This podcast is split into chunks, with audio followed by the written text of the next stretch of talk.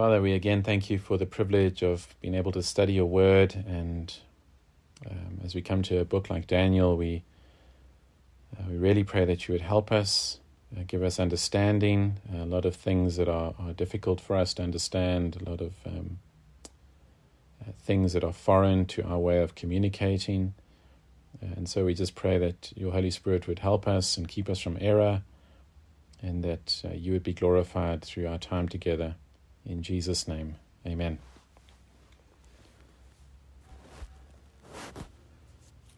Okay, so we're in the book of Daniel.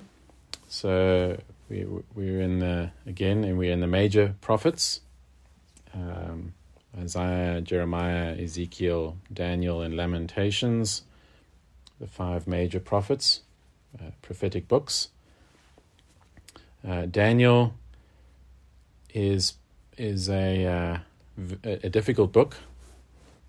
Um, there are a lot of, or a few very famous stories. If you grew up in, in Christian circles and went to Sunday school, no doubt you would have heard uh, the stories of Daniel and his friends, Shadrach, uh, Meshach, and Abednego. Uh, you would have heard the story of, of the, the golden statue that Nebuchadnezzar built and Daniel and the lion's den, all, all wonderful stories which we'll look at. But then there's the second half of of the book that is is a lot more complicated and strange to our ears, and it's a different genre. It's called uh, apocalyptic apocalyptic uh, literature, and so when we get to that, we'll we'll discuss it. So let's let's just again go through the book. It's a short book, just uh, 12 chapters. Um, uh, chapter 1 to 6 is stories, and then 7 through 12 is visions and, and their interpretations. So that's a, an easy breakdown of the book. Um, uh, well, another strange thing about the book of Daniel is that it's written in two languages or the way we have it is in two languages, or the original. Uh, I mean, the original that we have, and I'm not. I don't know what the original original was like. Uh, it, it is strange. Uh, chapter one into the first few verses of chapter two is in Hebrew, and then from chapter two, verse five into chapter seven is Aramaic, and then it goes back to Hebrew again. And there's several theories why that is, but they're just theories. The ones I've read, nothing has stood out to make me say, yes, that, that makes sense. But just so you know that, um, just another thing that adds to the complexity of of the book, uh, that it's it's written in two different languages. Um, okay, so uh, chapter one Verse 1 In the third year of the reign of Jehoiakim, king of Judah, Nebuchadnezzar, king of Babylon, came to Jerusalem and besieged it, and the Lord gave Jehoiakim, king of Judah, into his hand with some of the vessels of the house of God. And he brought them to the land of Shinar, to the house of his God, and placed the vessels in the treasury of his God. So we're given the dates there, and uh, all the way through we are given dates. You can see in, in chapter 2, verse 1, in the second year in the reign of Nebuchadnezzar. And as you go along through the book, you'll see that um, he, whenever he has a vision, he'll say in the second year or third year or this year of so and so or this king or that king. Uh, but he does have a long, uh, he lives a long life, Daniel, uh, because uh, this this account of Nebuchadnezzar is in 605 BC, so it's only uh, what 27 years uh, until the final destruction of of of Jerusalem by Nebuchadnezzar. There are uh, several exiles that take place, and uh, the first one is in 605, and so Daniel is taken in this exile and uh, you can see as you carry on in chapter 1 um, verse 3 Then the king commanded Ashpenaz, his chief eunuch, to bring some of the people of Israel, both of the royal family and of the nobility, youths without blemish, of good appearance, and skilful in all wisdom, endowed with knowledge, understanding, learning, and competent to stand in the king's palace, and to teach them the literature and language of the Chaldeans.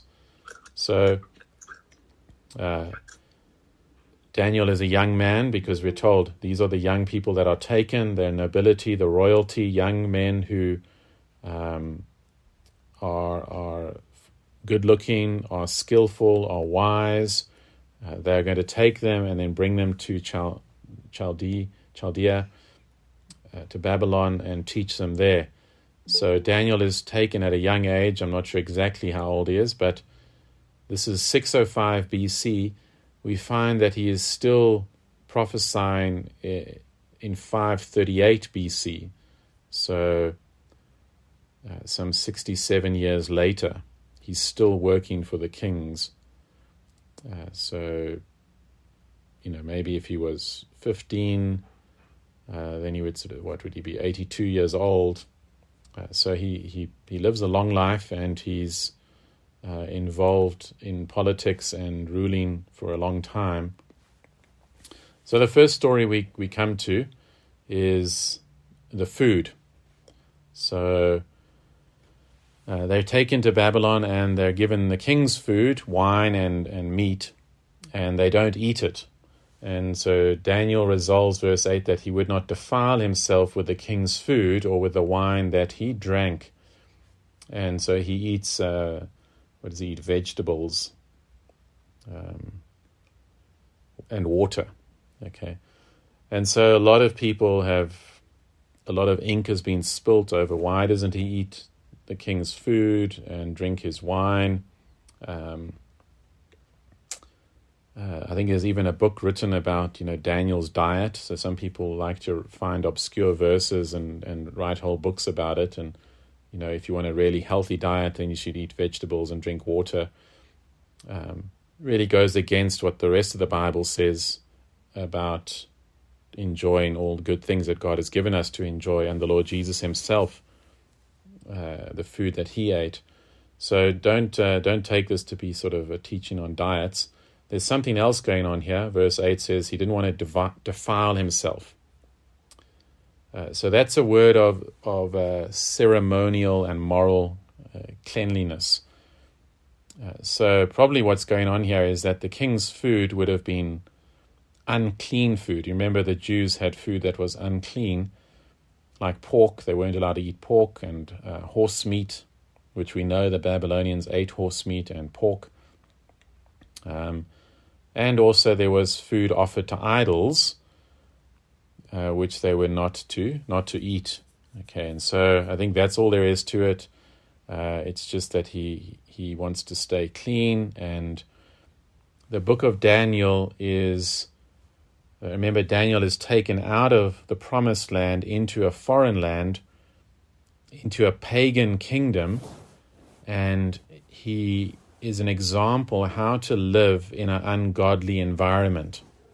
Uh, and you'll notice that he he still flourishes in that environment, and so it's a very important uh, book for us on a practical level because uh, we don't live in a Christian world or a Christian country. People like to talk about Christian countries, but there's no such thing. Um, the church are the people of God. There are no more Christian nations or Christian countries or chosen country or anything like that. Uh, the church is the people of God, and they are chosen, and so we we live in in ungodly and pagan cities. So we live in a city like Johannesburg with uh, a lot of iniquity, wickedness. It's a pagan environment, uh, and so Daniel is an example of remaining pure and holy while still being um, effectual and rising in power within a pagan society. So uh, that's one one thing that we need to learn. The other thing is that uh, back in verse two, the Lord gave Jehoiakim, king of Judah, into his hand, into Nebuchadnezzar's hand, over and over again. you will see it's God who gives uh, power and sovereignty and majesty and wisdom. Uh, if you look at verse 17, as for these four youths, God gave them learning and skill in all literature and wisdom. And so, all the way through, we'll see it's God who gives kings authority. It's God who raises up rulers and brings them down. It's God who gives wisdom. It's God who gives learning. It's God who protects. Uh, the sovereignty of God is is a huge theme in the book of Daniel. Uh, and so here they, they honor God, they remain uh, ceremonially and morally pure, they don't eat uh, unclean food or food offered to idols at that time. Uh, and God honors that. And so there's the same principle for us today uh, the way that we should uh, remain pure in, in in our work environments. We should be different to those around us. Remember, in the old covenant, it was it was external, external difference. Your food that you ate was different. The way you dressed was different. Um, a whole lot of things were different, but they were external, and the blessings were primarily external. So you would have uh, more crops and better health and things like that. Whereas in the new covenant, the focus is on the internal. Not that the the internal wasn't important in the old, but for us the focus is internal. Uh, it's not that you have to wear a uniform to show that you're a Christian. If that's what you're relying on for people to know that you're a Christian, then you, or a bumper sticker on your car, uh, then you're in trouble. Uh, it's it's your character, it's your holiness, it's uh, that you you don't compromise on truth. Uh, you, you're not corrupt. You're not a liar. You're not vulgar. Uh, you're not a slanderer. You're not a, a deceitful person. You're, you're not um, sexually immoral, etc., etc. It's, it's that you're a person who loves and is kind, but also stands for what is, what is right. Uh, and there will be blessing as you obey God uh, blessing, internal blessings of peace, a clear conscience, uh, knowing that you're right with God, and of course, um, uh, reward in, in glory. But more often than not, there will also be uh, just blessings in life as well, because ordinarily, not always, just ordinarily, when you read the book of Proverbs, God has created the universe in a certain with a certain grain in a certain direction, and things generally operate in this way. So if you're a, a faithful, godly person, employee who works hard and is diligent and trustworthy, uh, if you had a company, would you want to keep somebody like that on staff, or would you want to keep the ungodly person who's lazy and deceitful and unpunctual, etc., etc.? So if you again, if you generally follow the godly principles, generally uh, it will also go better with you uh, on that level. But again, it's not a law because we also have the book of Job uh, and God's sovereignty and etc. etc. and the world hating us. Okay, so uh, God honors these guys and they get promoted. Uh, then in chapter 2, Nebuchadnezzar has a dream. And he says, guys, he, he calls his wise men, he says, guys, please interpret it for me. And they said, no, no problem. Just tell us the dream and we'll interpret it for you. And he says, no, I'm not going to tell you the dream. You tell me the dream and give me the interpretation. And they say, we nobody can do that. Uh, and so he, he says, okay, well, I'm going to kill all of you. Daniel finds out about it. He asks for mercy and for time. He goes and prays with his friends. And he comes back and he, um, he says, in verse 28 of chapter 2 there is a God in heaven who reveals mysteries. Again, we see the emphasis that it is God who reveals these things. Uh, before that, in verse 20, Daniel prays to God, thanking God and asking God for, for wisdom. Uh, he goes to Nebuchadnezzar and describes the dream. He, he's had a dream of the statue with different layers made up of different materials, a head of gold, um, a chest of, and arms of silver. This is verse 32 of chapter 2. its middle and thighs of bronze, its legs of iron, its feet partly of iron and partly of clay. And so, this iron and clay kingdom. And uh, he explains it to him and says, Look, there's four kingdoms. And um, I'll just give you the answers. Uh, we know what the kingdoms are um, because he, he tells him that the first kingdom is him. So the head of gold is the Babylonian Empire under Nebuchadnezzar. The kingdom that comes after the Babylonian Empire is the Medo Persian kingdom uh, under Cyrus. Uh, and uh, you would have you would have looked at Cyrus, I'm sure, when you looked at um, uh, Chronicles and Ezra. Uh, but that's the Medo Persian Empire. We, will come to them in Daniel as well. Uh, then the third empire, the Bronze Empire, is uh, the Greek Empire under Alexander the Great, who was a Macedonian. Uh, that's the, the Greek Empire. And then the last empire is the Roman Empire, um, the empire of iron and clay. And so uh, Daniel predicts all these these empires uh, to to Nebuchadnezzar, and so Daniel is promoted, and um, uh, Nebuchadnezzar praises the God of Daniel, but uh, he's not converted. There's no true repentance because in chapter three, you see in verse one, King Nebuchadnezzar made an image of gold, whose height was sixty cubits and its breadth six cubits notice the repetition of six. If you um, uh, you'll know that six is the number of man, and in Revelation we have six six six, and so here you can see Nebuchadnezzar trying to uh, trying to make himself God. He builds this massive statue made of gold. Um, and as you go through the, the, the, story, uh, everyone had to, when they heard the music, everyone had to bow down to the statue.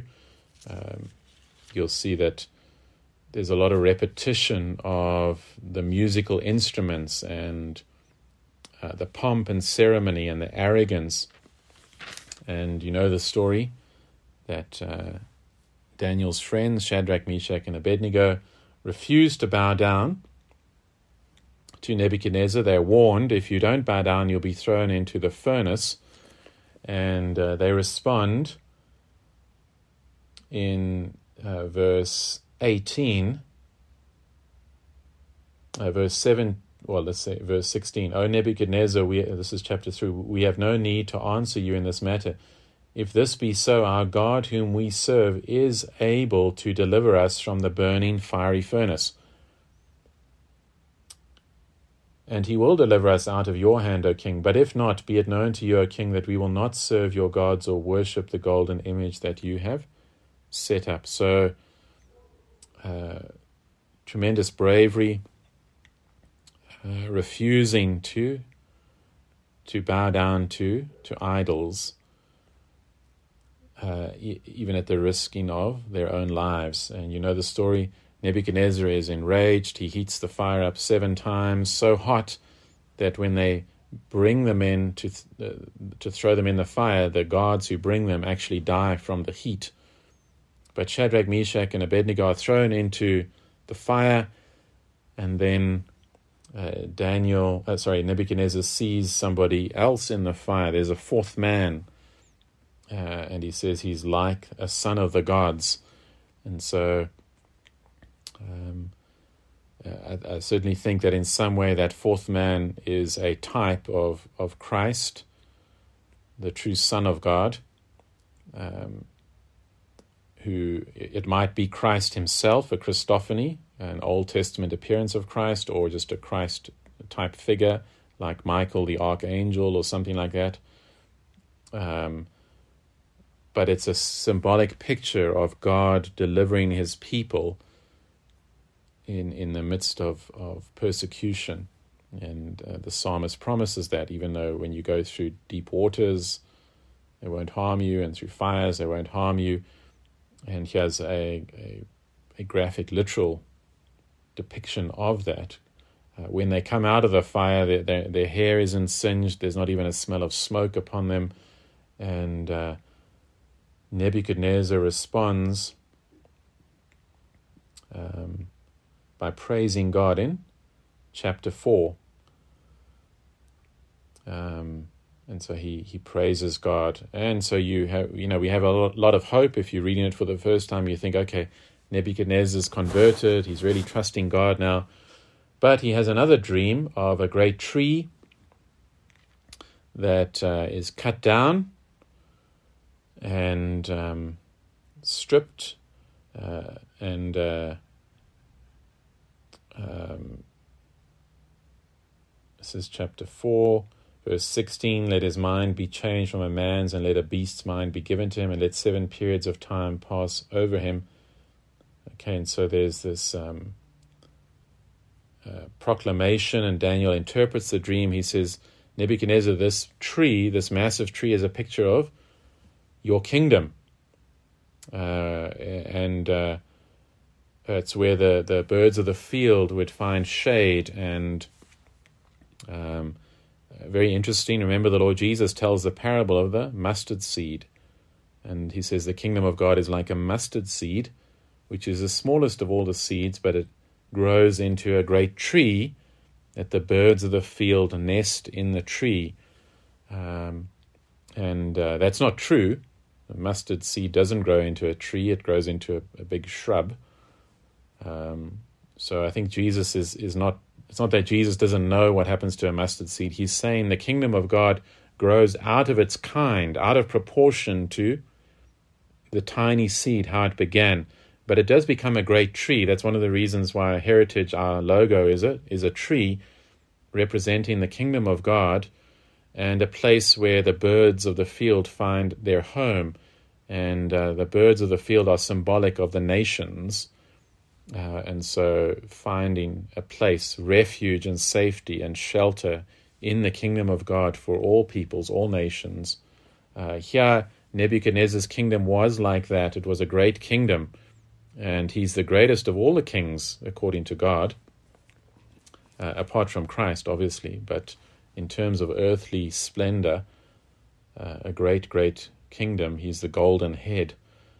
Um, but he's going to be cut down and he's going to become like an animal in his in his mentality and behave like an animal and live like an animal for seven years as a judgment. Okay, so this is just a, an aside.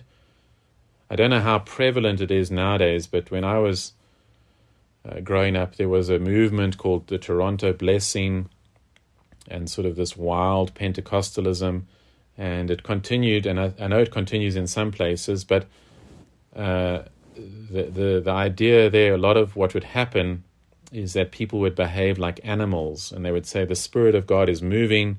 People would bark like dogs and uh, crawl around on all fours and slither like snakes, and they would laugh uncontrollably and fall on their backs, and they would say that this is a move of God's Spirit. And uh, um, it, it's an abomination, actually.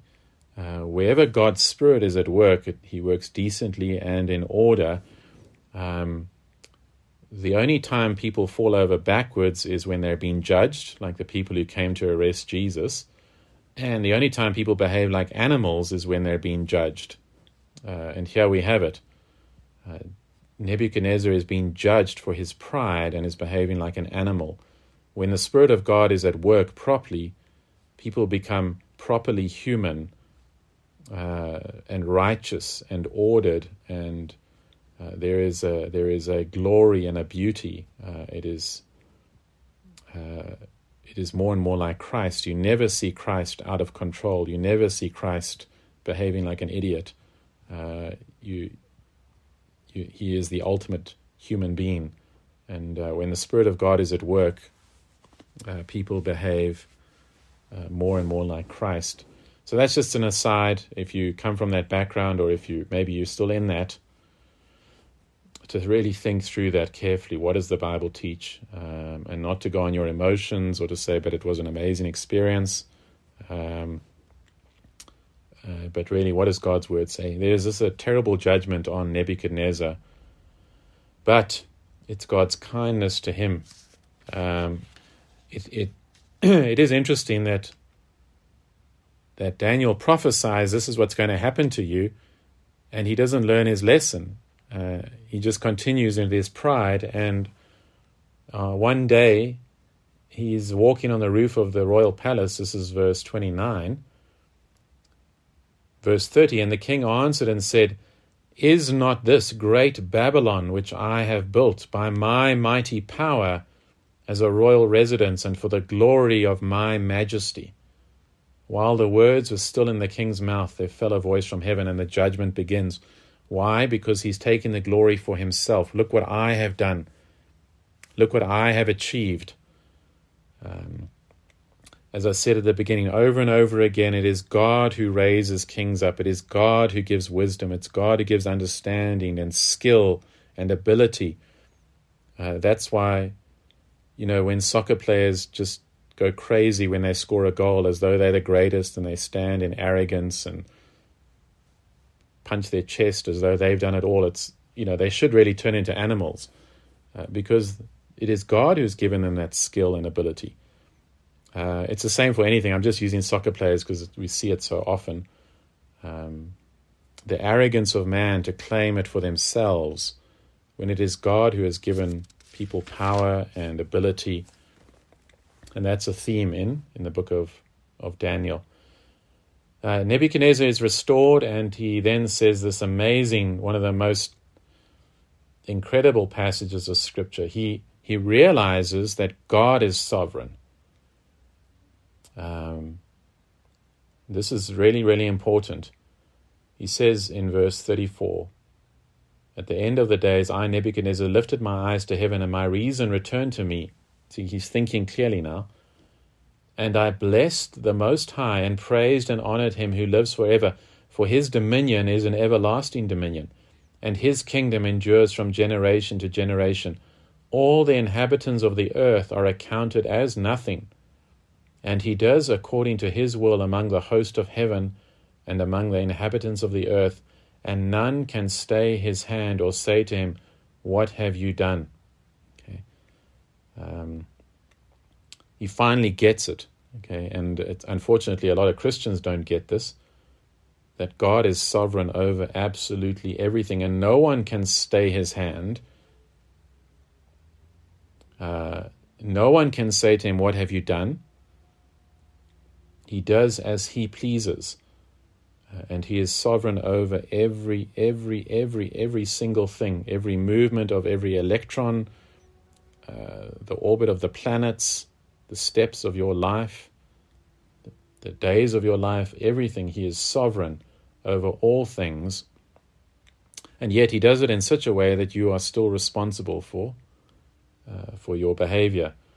Okay, now don't ask me how that comes together because uh, I don't know.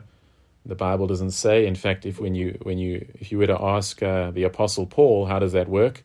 He would say, "Who do you think you are to question God?" Okay, so it's in Romans chapter nine.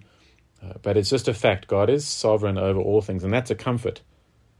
Um, because if He's not sovereign and He's not in control, then we're just wasting our time, and there is no security and there is no hope. Um, but, but He is sovereign.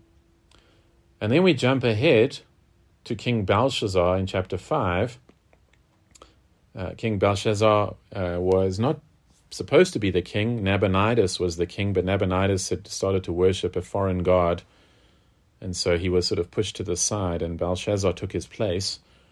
And um, he doesn't learn a lesson from his successor Nebuchadnezzar and his example. Dan- Daniel actually says that to him. You never, you never learn from your from Nebuchadnezzar. Uh, he's in the middle of a battle with with uh, Darius.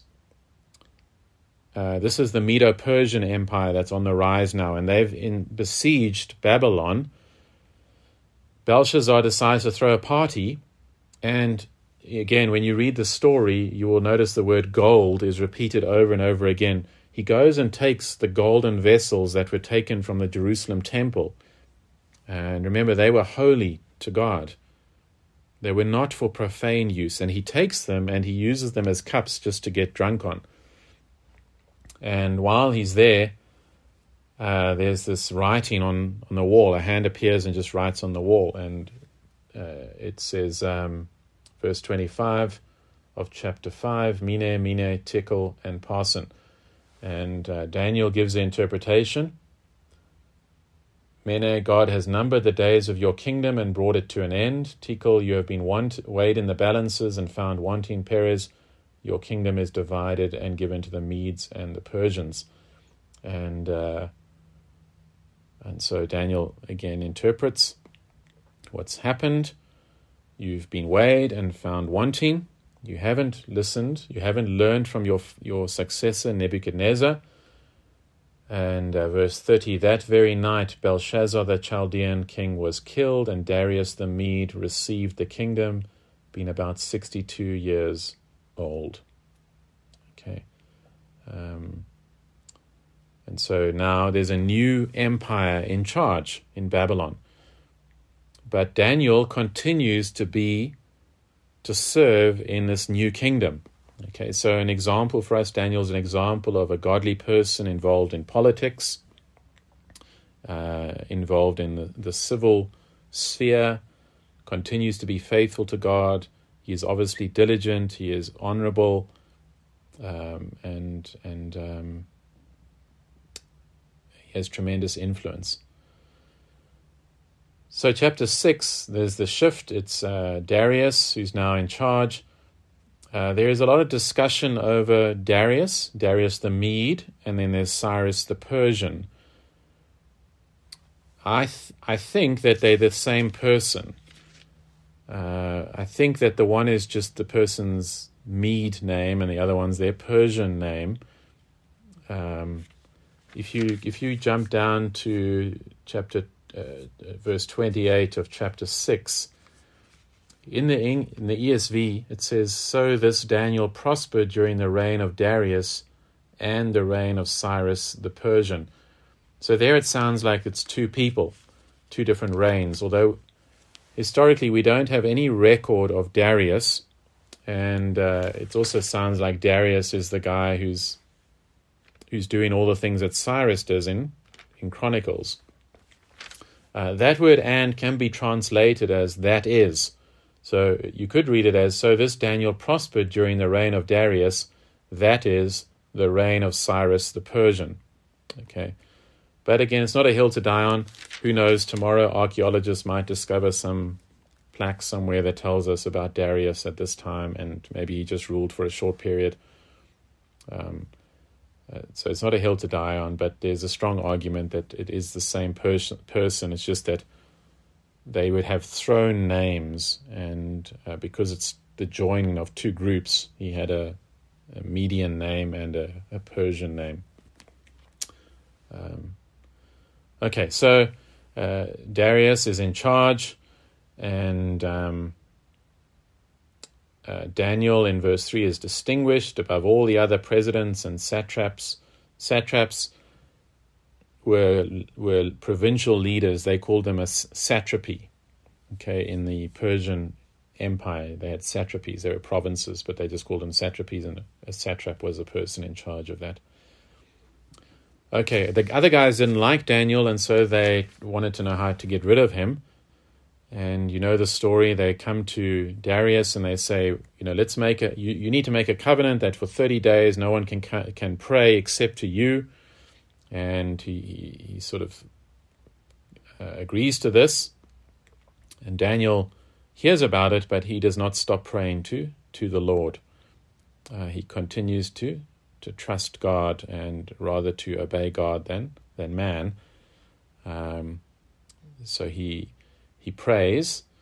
They catch him, and uh, Darius is grieved because he he really likes Daniel because he's a good guy and he's faithful and he does a good job. And uh, he tries to, to get out of it, but he can't because there's the law of the Medes and the Persians that what is what once it's written, you can't go back on it.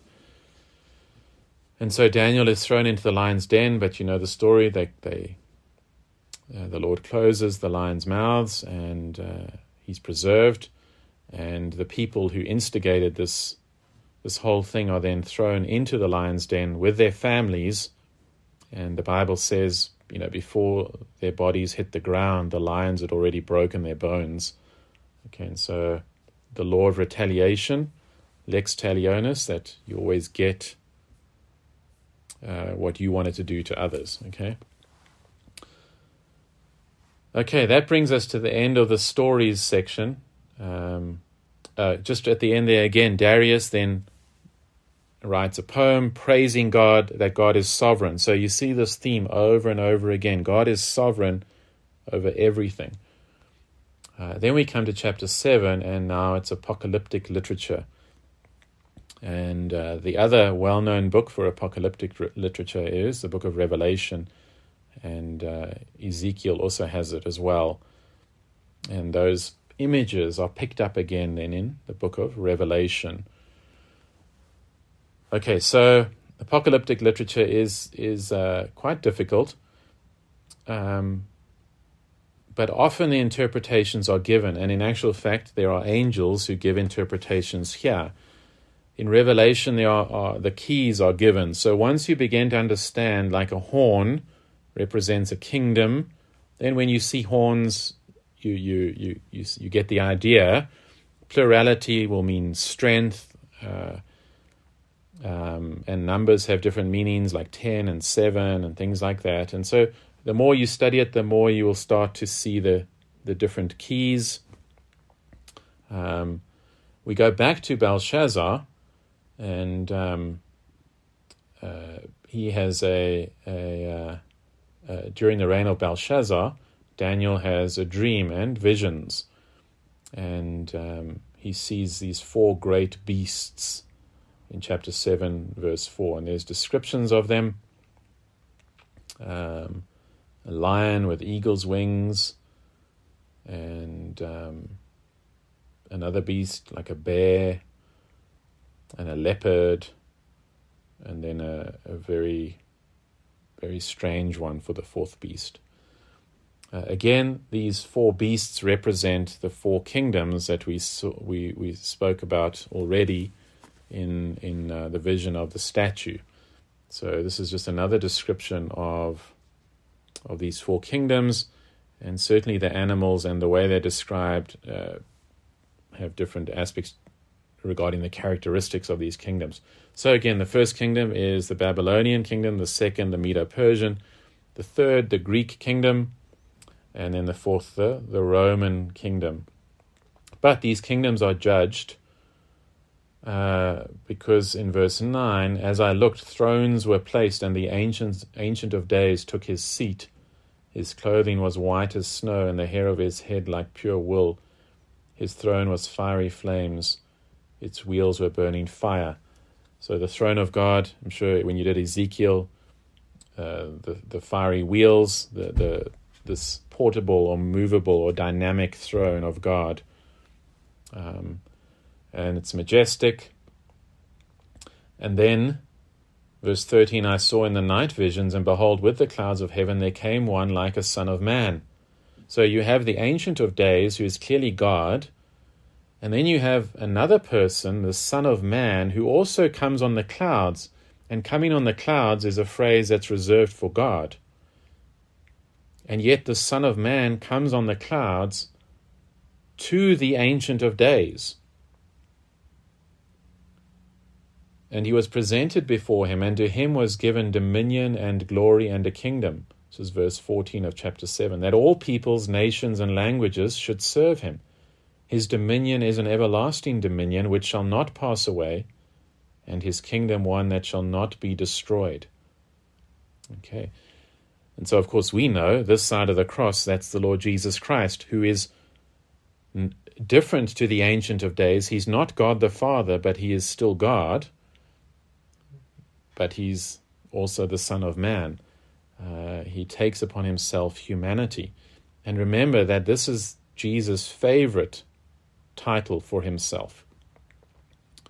Over and over again, he refers to himself as the Son of Man, the Son of Man the Son of Man, taken from Daniel chapter 7. uh, a messianic but also a divine title. So it sounds strange. We think Son of Man, oh, that, that's referring to his humanity, but it's also referring to his deity from uh, Daniel chapter 7, because the Son of Man is on the clouds and is given uh, by God the Father all the nations. Okay, and so of course we see that in the new covenant. Uh, right at Pentecost, people from all different nations are converted and the gospel explodes into the world. Uh, it's not limited to to the land of Canaan. There is this wonderful explosion, all the nations. Um,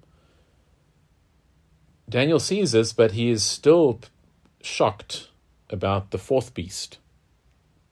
He wants to know the truth about the fourth beast, which was different, this is verse 19, from all the rest, exceedingly terrifying, with its teeth of iron and claws of bronze, and which devoured and broke in pieces and stamped what was left with its feet. And about the ten horns that were on its head, and the other horn that came up, and before which three of them fell, and the horn that had eyes and a mouth that spoke great things and that seemed greater than its companions. Okay, and so um, the description is then given in verse 23 As for the fourth beast, there shall be a fourth kingdom on earth, which shall be different from all the kingdoms, and it shall devour the whole earth, and trample it down, and break it to pieces. As for the ten horns, out of this kingdom ten kings shall arise, and another shall arise after them. He shall be different from the former ones, and he shall put down three kings. He shall speak words against the Most High and shall wear out the saints of the Most High, and shall think to change the times and the law, and they shall be given into his hand for a time, times, and half a time. Okay, and so uh, this is where it gets uh, interesting. We start talking about numbers in, in the book of, of Daniel, and then we see this in, in uh, Revelation. Uh, but then it goes on to say, But he will be judged, and his kingdom will be taken away, and his kingdom, uh, verse 27, and the kingdom and the dominion and the greatness of the kingdoms under the whole he- heaven shall be given to the people of the saints of the Most High. Now remember, in verse 14, who's given dominion, who's given the kingdoms? It's Jesus. Here it's the saints who are given the kingdoms. Uh, it's a beautiful picture uh, what is given to Christ is also given to his people. Uh, we are co heirs with Jesus Christ. We will rule and reign with him, and already we are ruling and reigning with him. Uh, every time you fight sin, every time you lead someone to Christ, every time you disciple someone to more Christ likeness, you are ruling and reigning over uh, principalities and powers and uh, sin and death uh, in that way. Uh, but of course, there's a consummate fulfillment of that. Okay, so this fourth kingdom is the Roman kingdom.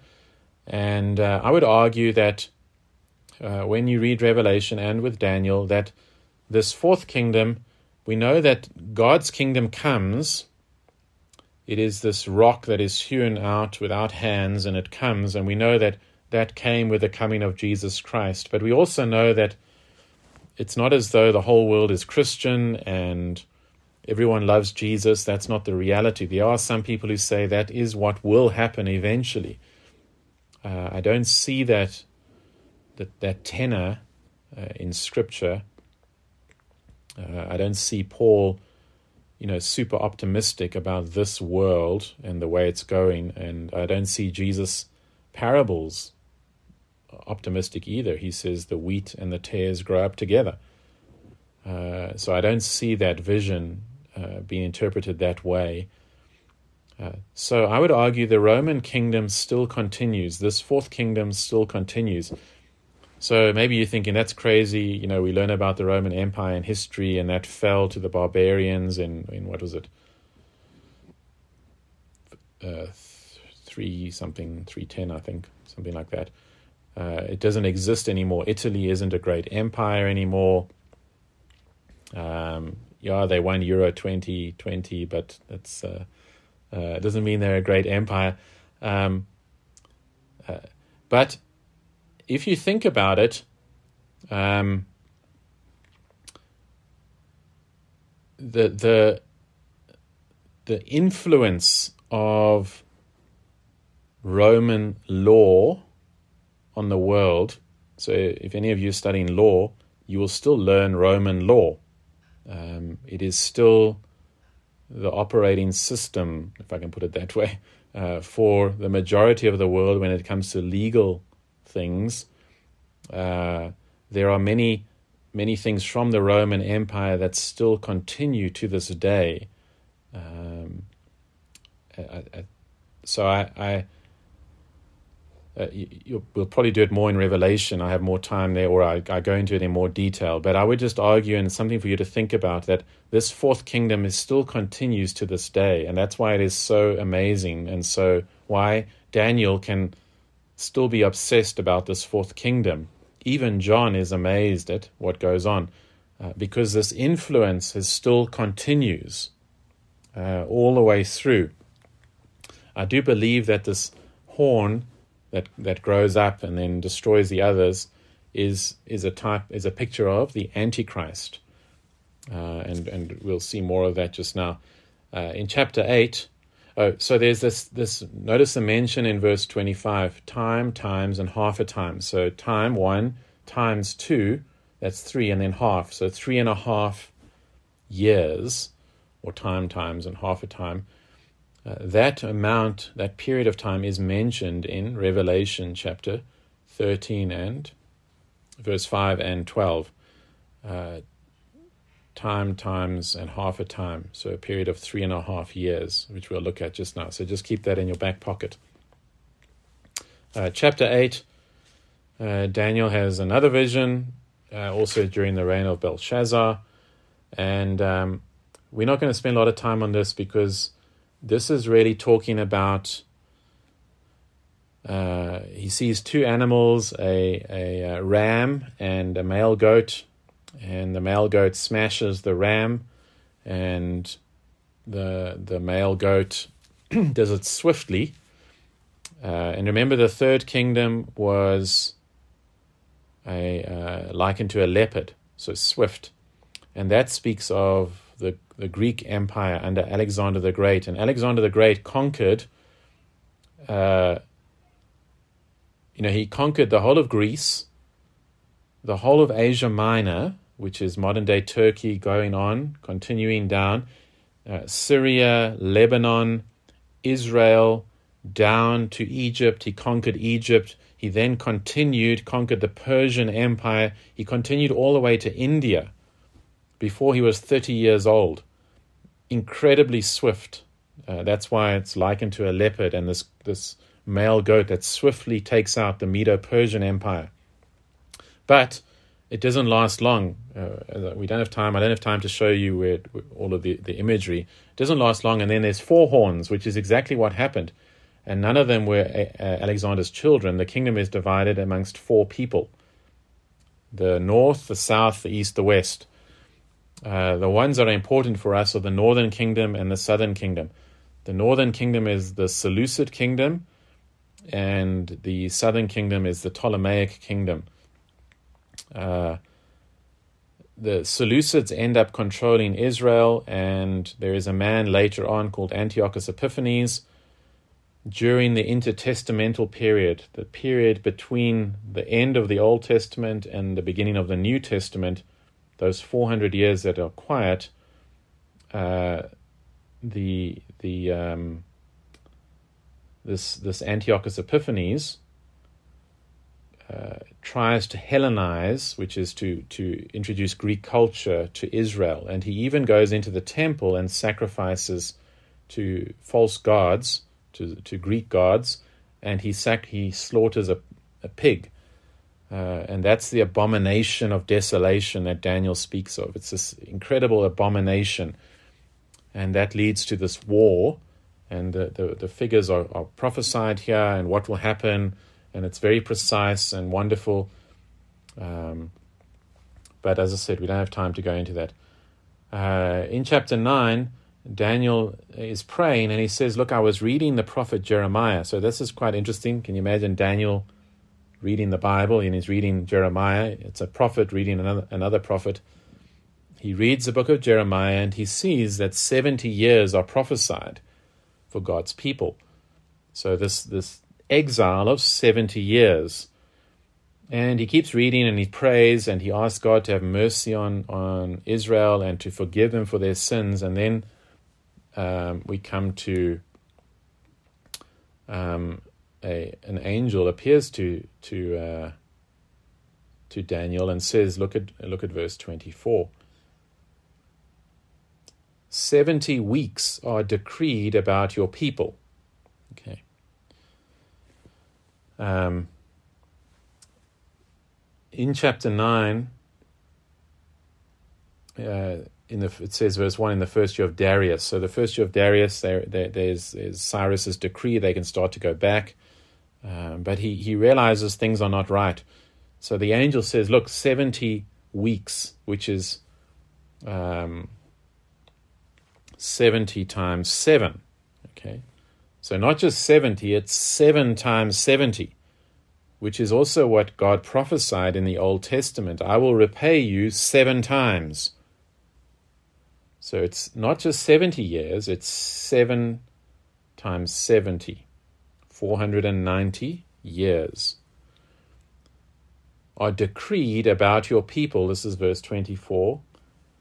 And your holy city to finish the transgression, to put an end to sin, and to atone for iniquity, to bring in everlasting righteousness to seal both vision and prophet, and to anoint a most holy place. Okay. So to me, that sounds like the end of the world. It's 70 weeks are decreed to do all of these things to bring in everlasting righteousness, to atone for sin, to put an end to sin. 70 weeks are decreed. So the angel is giving the timetable. Uh, in this this 70 weeks all of these things must be accomplished okay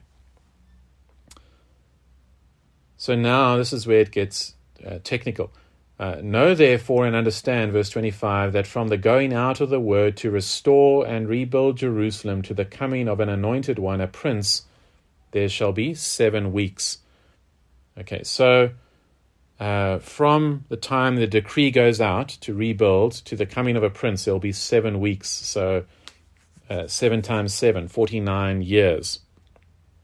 Uh, and um, let me just get it in front of me.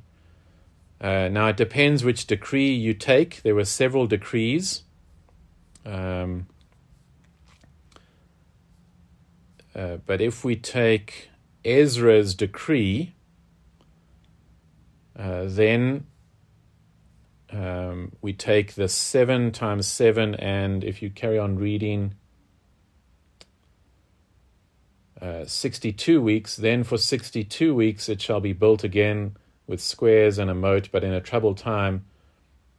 And after the 62 weeks, an anointed one shall be cut off. So 62 plus 7, so 69 of the 70 weeks. Okay, so if we take it from Ezra's decree, uh, which was 457 BC. And uh, we have 69 times 7, so, so uh, 7 less than 490 years. We have 483 years. Okay, I'm sure Kaya will send you a, a graphic or something for the, for this. So I hope I haven't lost everyone. Um, uh, 483 years after the decree of Cyrus, we arrive at AD 27. AD 27. Um, which is, uh, most historians believe Jesus is crucified in AD 30. Uh, so I'm sure you've heard that phrase Jesus' ministry is about three years. Okay. So now just keep that, again, keep that in mind. After the sixty two weeks, an anointed one shall be cut off, and shall have nothing. And the people of the prince who is to come shall destroy the city and the sanctuary. Its end shall come with a flood, and to the end shall there shall be war, desolations are decreed. And he shall make a strong covenant with many for one week, and for half of the week he shall put an end to sacrifice and offering. Okay, now to show you how complicated this can get is that some people think this is the Antichrist, this person who makes a covenant. Uh, I believe it's the Lord Jesus Christ uh, because it talks about the anointed one being cut off and making a covenant which puts an end to sacrifice and offering. Now, Jesus' crucifixion is the last sacrifice. It doesn't matter what animals you kill afterwards. It doesn't matter how many animals they killed in the temple or if they rebuild the temple and start killing animals. It's meaningless. Jesus Christ is the last sacrifice. Uh, he is the the final sacrifice. Um, uh, the writer of Hebrews says that. Uh, so, the end of, of of offerings, the end of sacrifices, comes with the crucifixion. The crucifixion is um, the final sacrifice. So, in the middle of this last week there is the anointed one is cut off. Cut off means dies, and it's the end of sacrifices and offerings. And we know Jesus' ministry is, well, at least three years. This would be, make it three and a half years. So that leaves us with a period of three and a half years that are left. Okay, so remember the timeline. This is the timeline for everything to be finished. Uh, we've seen that it, it brings us up to the crucifixion of Christ, and we're left with a three and a half year period. Uh, that three and a half year period is also in um, in Revelation uh, referred to in days, uh, one thousand two hundred and sixty days, um, and and uh, don't have time to go into it more than that. Uh, but this is what I believe has happened Okay, so in Revelation, uh, this whole period between Christ's first coming and or his crucifixion and his second coming is referred to in terms of three and a half years. So that last three and a half years is not a literal three and a half years. It is now a a um, a, a uh, symbol or a metaphor for the this whole period that we are living in now. Okay, and so uh, that's the period that we are uh, we are living in. Okay, um,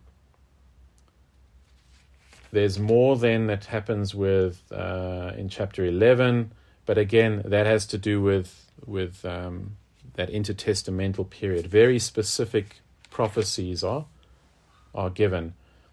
Um, Okay. Um, I see our time is is uh, is running out. Um, so turn to chapter twelve just quickly.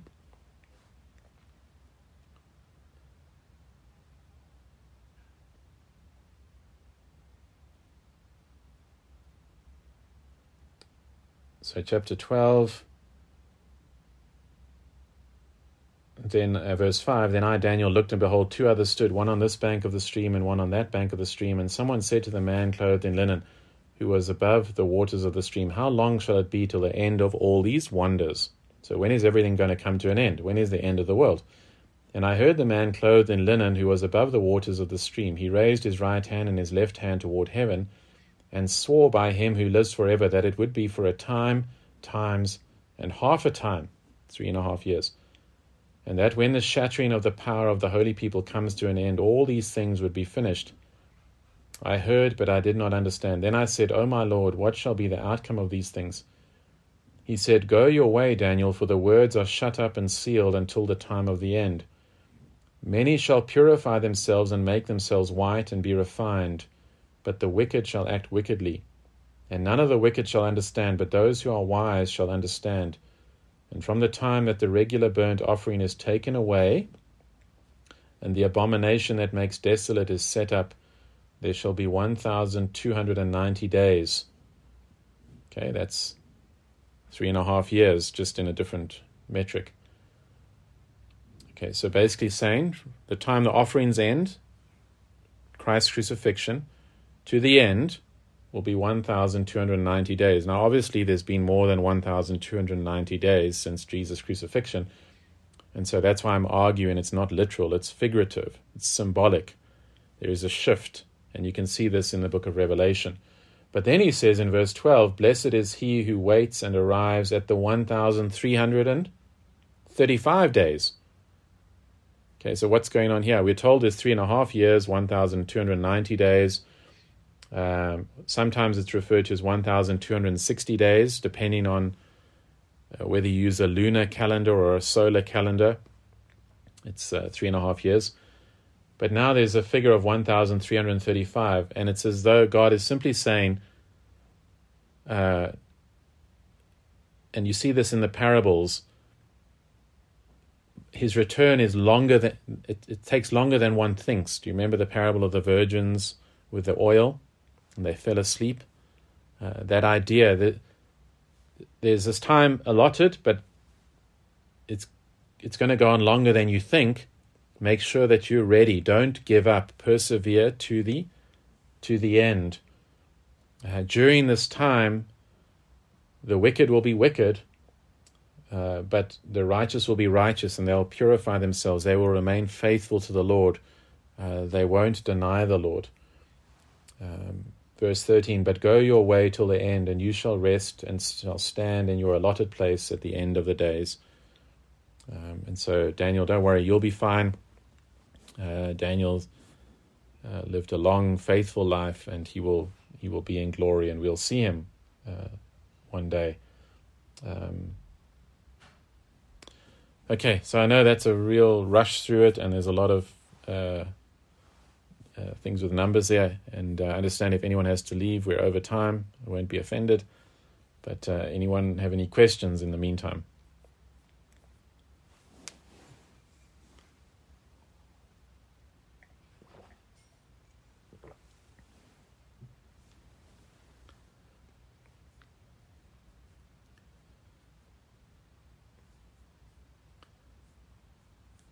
Okay, everyone happy.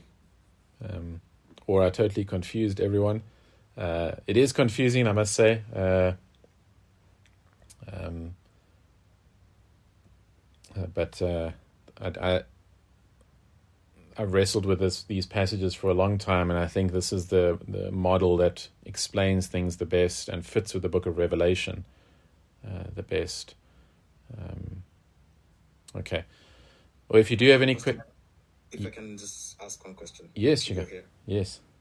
Um, so, do you think, just out of curiosity, so the Magi see in Luke, do you think they may have been affiliated with Daniel in any way?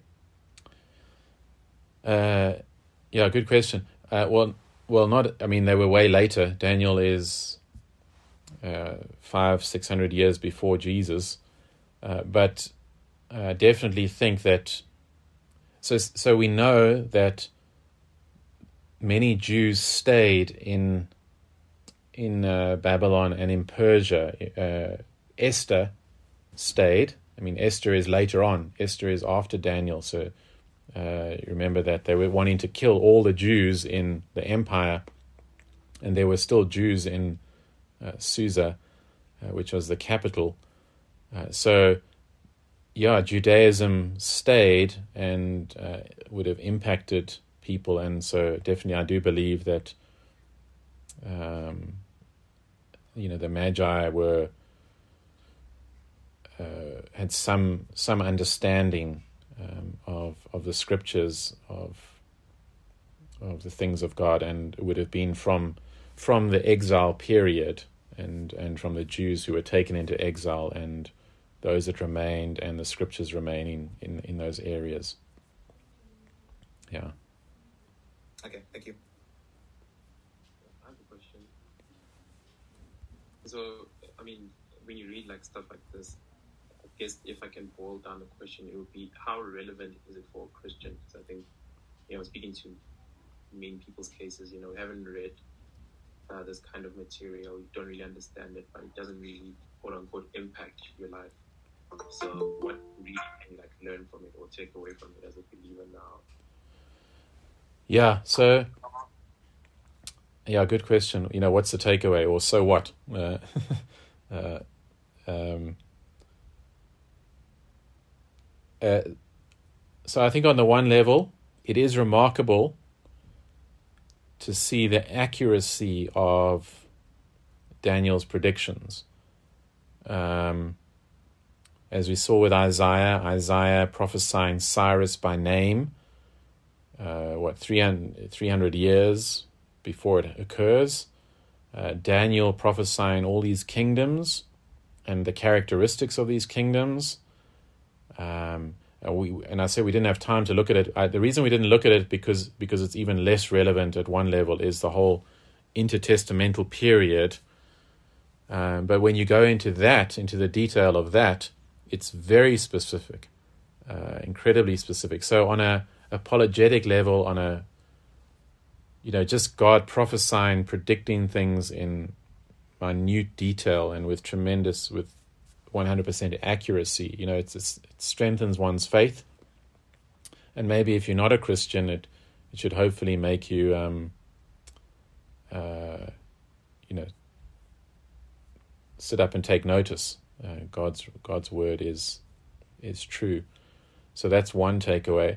Uh, the other is the takeaway. So you're obviously talking about the apocalyptic side. On the example side, Daniel is an example, uh, you know, of Christ he is a righteous man and um, an example for us, and especially how we live and how we conduct ourselves in a pagan society and how we can be involved. You know, a lot of Christians want to just, uh, the you know, uh, no one else is saved at in my workplace. I'm going to leave the job there, and and maybe there's times that that's, that that is wisdom, but you know, God God's grace is sufficient, and and um, we should be salt and light wherever God calls us. And uh, Daniel was in, in you know in a pagan environment, and yet he he he was faithful. God honored that. He rose up the ranks, and uh, he was he was very in, influential, very much like Joseph as well. So I think an example for us on the apocalyptic side. I think what it tells us is that um, uh, we are part of something big. So, so I like the phrase apocalyptic Christianity. Apocalypse simply means unveiling, a removing of the veil. So the Re- book of Revelation is a revealing that you can see what's going on in the spiritual realm. And here we see that there's beasts and uh, these dramatic images that are used often we can just sort of feel our, you know, one's life is so just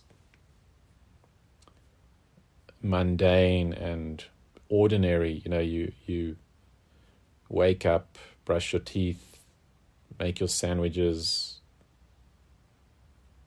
go to school, go to work, uh, sit in class, do a few things, go back home the same way, have some food, you know, watch a YouTube video, go to bed, uh, and and and it can just seem small our, our lives, and it's not like that at all. As God's people, we are part of something cosmic and massive and behind the scenes there are principalities and powers and your your fight is um, is to just to say no to sin is, has massive repercussions and when you just testify or do something faithfully it's god sees it and principalities and powers see it and um, you know it's just it, it, expands one's understanding that we're part of a great adventure.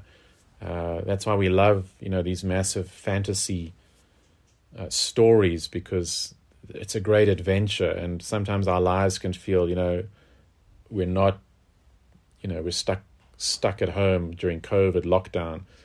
But then we're missing the big picture that just continuing to trust god is is an adventure. You're part of something massive. There is Satan out to destroy you, and the demons. And uh, I'm not talking about a demon behind every rock or something. I'm saying there's the Bible just shows there is this cosmic warfare. There are fiery darts. Uh, and so when you remember that, we're part of a great adventure. Uh, we're part of the greatest story ever told. We're we're so loved. It's the greatest love story, the greatest battle, all of these things. And so I think apocalyptic literature helps us.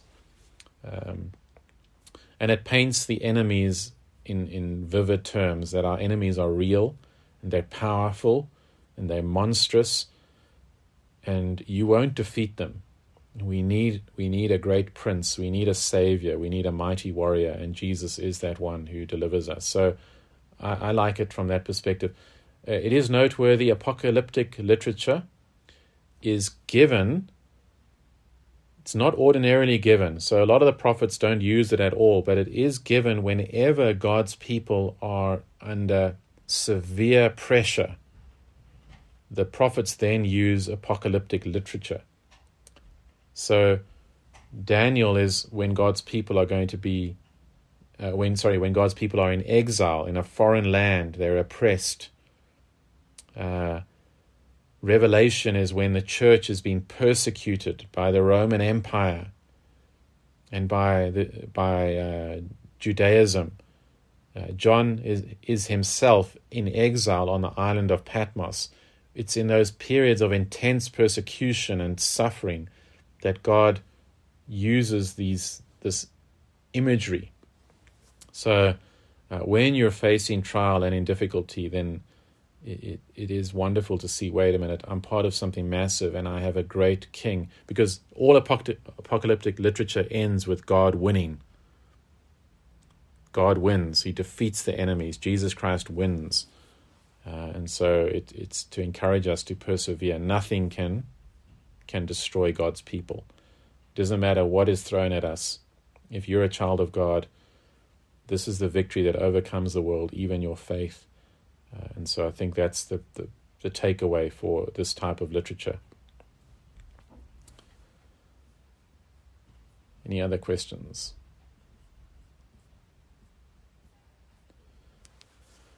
Okay, let me let me pray for for us. Thank you for for staying on for that. Let's pray.